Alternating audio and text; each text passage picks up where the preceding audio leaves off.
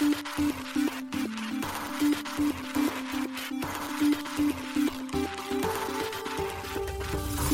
しい経済ニュース。この番組では現当社のメディア新しい経済が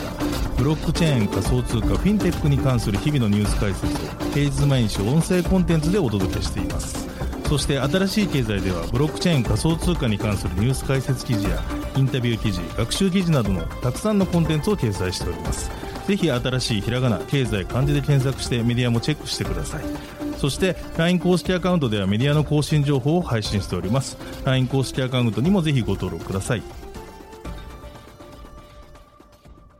この番組は株式会社フィナンシェの提供でお送りします。フィナンシェはスポーツチームやエンタメプロジェクト DAO などのトークンを購入して支援ができる新しいクラウドファンディングサービスです。サッカー J リーグ野球バスケなどのプロスポーツチームをはじめ映画やアイドルインフルエンサーなど100以上のプロジェクトのトークンがフィナンシェで購入できます。さらにトークン購入者はプロジェクトに応じたキャンペーンの参加や NFT などの特典もぜひ iOS や Android でフィナンシェのスマホアプリを入れて新たな応援体験を味わってください。あなたの夢がみんなの財産になる。フィナンシェ。現当社新しい経済編集部の大塚です。高橋です。はい本日は8月の4日金曜日です。今日のニュースいきましょう。自称メタマスク創設者がコンセンシスを提訴。知的財産めぐり報道。オーストラリア証券取引委員会イートロ現地法人を提訴へ。レバレッジ商品の違反で。香港規制当局 OSL へ個人投資家向け暗号資産取引所の認可。ハッシュキーに続き。新星ギャルバースグラミー賞ノミネート。トーブローのオフィシャル MV 作成コンセンシス提供のスマコン自動解析ツールソリディティ開発フレームワークファウンドリーに対応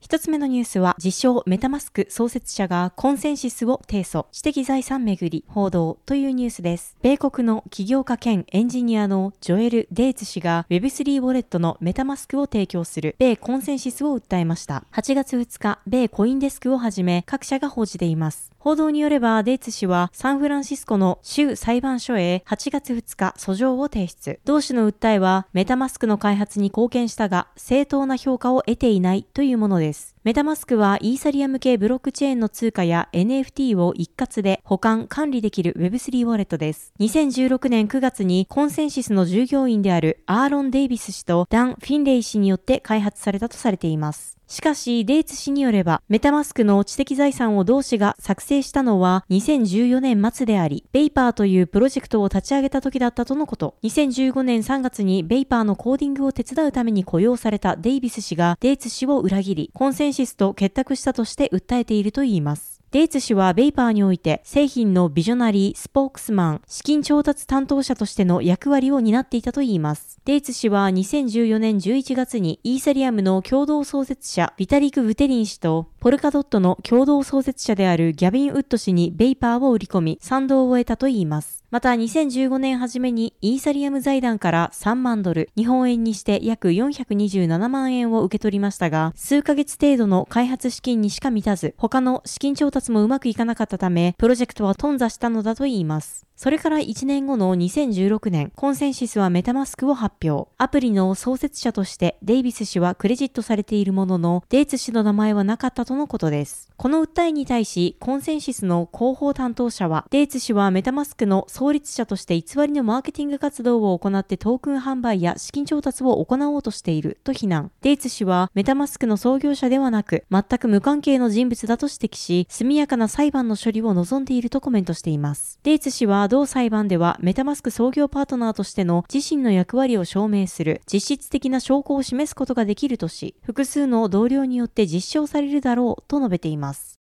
続いてのニュースは、オーストラリア証券取引委員会、イートロ現地法人を提訴へ、レバレッジ商品の違反でというニュースです。オーストラリア証券投資委員会、ASIC が投資プラットフォームのイートロのオーストラリア法人、イートロオーストラリアキャピタルリミテッドを先金決済取引 CFD 商品の設計、販売義務に違反しているとして提訴する意向を8月2日表明しました。CFD は金融派生商品の一種で、差金決済取引のことを指します。トレーダーや投資家が原資産そのものを所有することなく、株式、株価指数、コモディティ、外国為替レート、暗号資産などの価格に投機できる取引または金融商品です。なお、イートロの暗号資産 CFD では、特定の資産に対して最大2倍のレバレッジをかけることが可能です。ASIC によれば、CFD 商品のリスクは原資産にも独自のリスクがあり、暗号資産のような極めてハイリスクでボラティリティの高い商品が含まれる場合、そのリスクは高まると言います。ASIC はまた、イートロの CFD 対象市場は広すぎるため、CFD 取引のリスクを理解していないユーザーも対象に含まれる可能性があると指摘。2021年10月5日から2023年6月14日の間に、イートロの顧客の29,965名が口座を開設し、そのうち約2万人の顧客が CFDC 取引で損失を被ったと主張しています。また、その総額は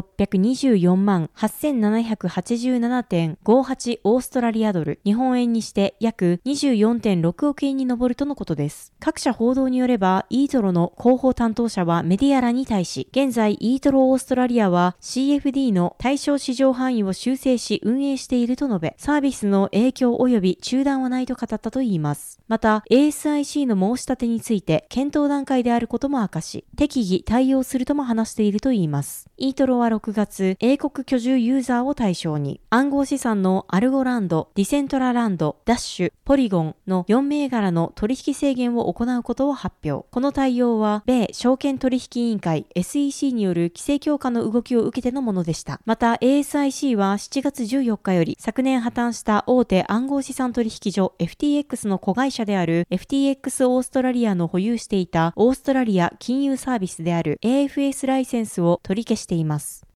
続いてのニュースは OSL が香港で個人投資家向け暗号資産取引所の認可というニュースです。香港証券先物委員会 SFC が同国における個人投資家向け暗号資産取引所の運営ライセンスを OSL デジタルセキュリティーズへ認可したことが8月3日発表されました。同日にはハッシュキーエクスチェンジが同様の認可を受けており、OSL はハッシュキーに続いて香港における2社目の個人投資家向けの認可取引所となりました。なお、ハッシュキー及び OSL からは今回 SFC からタイプ1証券取引ライセンス及びタイプ7自動取引サービスの提供ライセンスを取得したと報告がされています。この既存ライセンスのアップグレードにより、ハッシュキーエクスチェンジは、機関投資家から個人投資家に事業範囲を拡大することになりました。なお、OSL によると、取扱い暗号資産はビットコインとイーサリアムとなるようです。香港は暗号資産取引所などの暗号資産サービスプロバイダー VASP に対する新たなライセンス制度を導入する法案を昨年12月7日に可決。同法律は今年6月1日より施行され、これにより個人投資家の暗号資産取引が解禁となりました。なお、ハッシュキー及び OSL は同日に VASP ライセンスを SFC へ申請していました。続いてのニュースは、新生ギャルバースがトーブローのオフィシャル MV 制作というニュースです。日本初のアニメ NFT、新生ギャルバースが世界的大ヒットアーティストのトーブローのニューシングル I Like You のオフィシャル MV を制作したことを8月4日発表しました。トーブローは全米をはじめ様々な国でプラチナディスクを獲得し、グラミー賞のノミネート歴もあるアーティストです。新生ギャルバースは東京拠点に活動するインディペンデントなアニメーションプロジェクトであり、クリエイティブテックスタジオでもあります。昭和の日本少女漫画のようなデザインをしたジェネラティブ NFT コレクションを展開しています。2022年4月のセールでは世界最大の NFT プラットフォームのオープンシーで24時間ランキングで世界1位の取引総額になった実績を持ちます。なお2023年現在の取引総額は6000イーサ約16億円を記録しているとのことです。なお新生ギャルバースはアーティストの草野恵美氏、アニメータービデオディレクターの大平彩香氏、オーストラリア在住の NFT 投資家のデビン・マンキューソ氏、およびジャック・ボールドウィン氏の4人によるプロジェクトとなっています。発表によると今回の MV は新生ギャルバース共同創業者兼リードアーティストである大平彩香氏が監督を務め、日本の第一線で活躍するアニメーターチームが制作に携わったといいます。背景美術は、機動警察パトレイバーザ・ムービーやゴースト・イン・ザ・シェル広角機動隊で知られる小倉工房が手掛け、キャラクターデザインはゴジラ SP や東京ミュウミュウニュー、ハートで知られる石野聡氏が担当したということです。